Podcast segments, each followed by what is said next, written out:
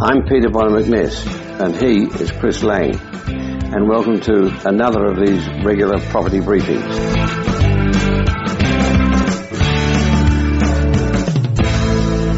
And a warm welcome to you, Chris. Well, thanks for that, and I'm delighted to be here. You know, every now and then, I think it's probably worthwhile to revisit your 9-step investment formula. And as I looked at it the other day, I noticed that finance seems to play a rather major role. And there's a reason for that, because it's one of the most important aspects of purchasing commercial property. I mean, you can analyse and research a property as much as you like to arrive at the best deal, but if you don't pay enough attention to the finance, then everything can fall apart. And normally, people simply don't realise that probably the most complex, time-consuming and confusing aspect of commercial property investing is actually arranging the finance if you decide to do it all by yourself. And that's one of the main reasons that I always use, and I'd strongly recommend that as an investor that you use too, is a good finance broker. Now, it's not that you're incapable of doing it yourself. It's simply that it's an unproductive use of your time with a pretty steep learning curve as well. And not only do you need to decide upon the best type of finance, you also need to uncover the lowest rate, the most favourable terms, and therefore, unless you do this on a day-to-day basis, you really wouldn't know where to begin. Is there a difference between residential and commercial lending? Well, there are actually a number of significant differences between the two forms of finance. You see, with residential properties, the lenders pay little regard to the property's income-generating potential. They tend to focus mainly on the borrower's ability to service the loan because the value of a residential property can be very quickly established through comparison with a large number of broadly similar properties. And therefore, whether it's vacant or whether it's occupied, it seems to make little or no difference as far as the lender's concerned. But with commercial property, the income potential becomes paramount. And that's what they tend to focus on. And as such, the length of the lease and the quality of the tenant are the key things that tend to stand out when you're trying to borrow for commercial property. And that's really the main difference between the two. Furthermore, you need to understand that you're not able to borrow for longer than the lease period itself. And that's why some properties having only a 12 or 18-month lease tend to run into difficulties when you're trying to obtain finance, because banks won't lend for 3 or 4 years when the lease will expire before that time and the tenant might vacate, leaving the lender exposed. So unless you have significant assets, it's going to present a problem, which is why I generally recommend having a minimum of a 3-year lease, ideally longer, to assist when you're arranging your finance. Presumably, lenders focus on certain aspects. Well, basically there are three things, and I've touched on the property's income earning potential because fundamentally, after you allow for operating expenses, your lender wants to know, is there enough adequate income to ensure that the mortgage can be serviced? And as I said, that's where the length of the lease and the quality of the tenant come in. And that's to ensure there is sufficient level of income, and more importantly, that it will be ongoing. One of the advantages of a commercial lease is that in 95% of the circumstances, the tenants will pay the outgoings. Sometimes it's a gross lease, but nowadays that's rare. So commercial tenants will pay you the rental and then they will pay the rates and the building maintenance insurance and sometimes, if the lease is properly structured, even the management fees. So it's that net figure the financier is looking at to determine whether it will be sufficient cover for the mortgage payments, plus, of course, the length of the remaining term on the lease. So this all relates to debt coverage ratio, and that's is calculated by dividing the property's net income, which we've just covered, by the annual interest payments. Now, depending on your lender and the specific requirements they have, the debt coverage ratio may range somewhere between 1.1 and 1.35 times the annual net rental. But as a general rule of thumb, you can work on 1.2 times, and that's sort of considered the norm.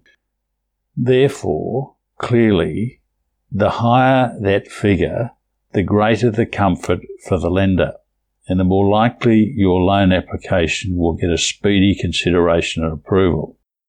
So again, working with your broker, you will be able to get all your ducks in a row as far as making a formal application to avoid you having to spend hours doing it.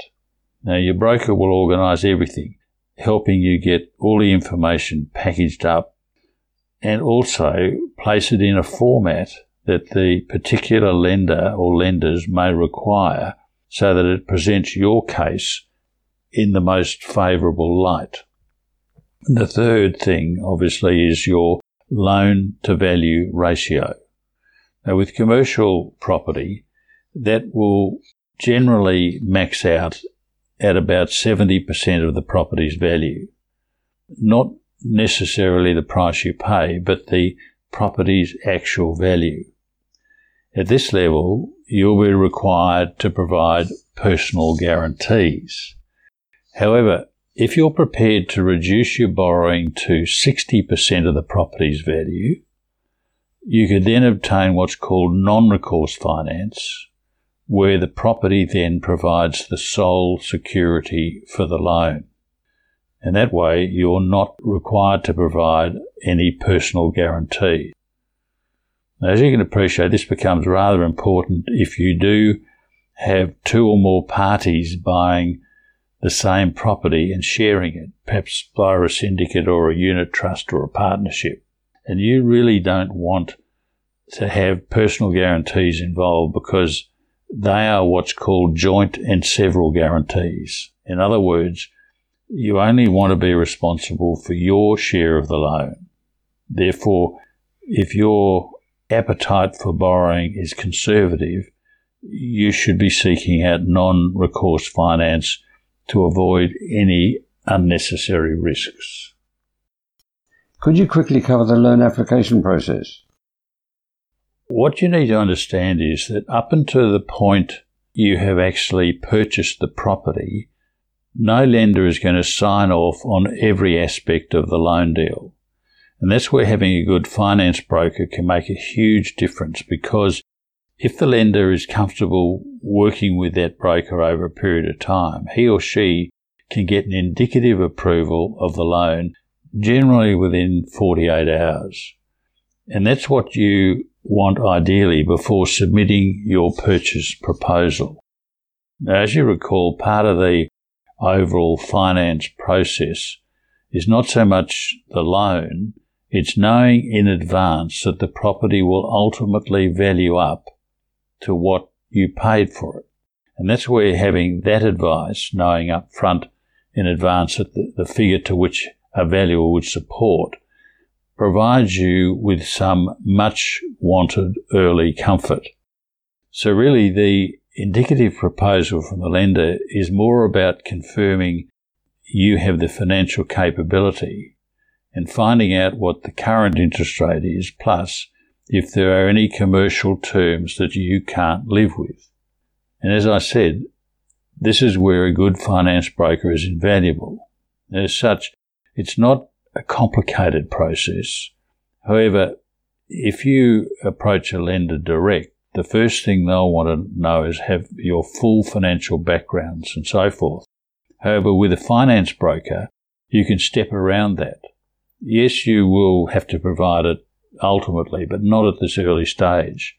And initially, your broker will go out to a handful of lenders and obtain indicative proposals from them based upon their relationship with those lenders over time. As such, you can very quickly have the details you'll need to progress further with confidence and commit to purchase the chosen property. So, what happens next? Well, after you've secured the property and contracts are exchanged, you sit down with the finance broker to put together your personal credentials that the lender will require. And those are passed across along with a copy of the contract of sale. Now, unlike the normal procedure where you go cap in hand to the lender who organises the valuation, you remember you are the one who instructs the valuers who have already given you that pre-advice as to how much they're prepared to support. And you have them carry out the formal valuation, which you then give to your finance broker as a soft copy to on-send to lenders as confirmation of the contract price. Now, as I said, that's what the lenders would traditionally organise. However, by taking this important step, which is number 5 in my investment formula, it means that you, not the lender, hold control of the entire process and can thereby ensure that you don't encounter any unwanted surprises as settlement approaches. Plus, you get to borrow the funds on the terms and conditions that ultimately suit you. But unbeknown to the lender, you already knew the valuation would support the purchase price because you already had that advice in advance. So this departure from the traditional approach is designed to remove any unwanted surprises and to make it a smooth pathway for you, knowing that you are no longer at the mercy of the lender. So it's a pretty simple procedure, but I found it works for me and my clients over the last 40 odd years, and it's one that I'd recommend that you start adopting. And after everything's been agreed with the lender, it's then and only then that you arrange for the valuation to be assigned across to the lender. In other words, it's simply reissued in the name of the lender themselves. Now, your finance broker will have already had the lenders agree that they're happy to work with the particular valuers because they are already on the lenders' panels all around Australia. But by following this simple process, it should help to guarantee you enjoy plain sailing right through to settlement, trouble-free. Well, I think that was really worthwhile and has no doubt helped to clarify a few things for our listeners. As I mentioned earlier today, the aspect of finance needs to be handled properly in order for you to ensure your ongoing success. Yes, and I think you've made that very clear. So thank you once again, Chris. Well, it's my pleasure, as always.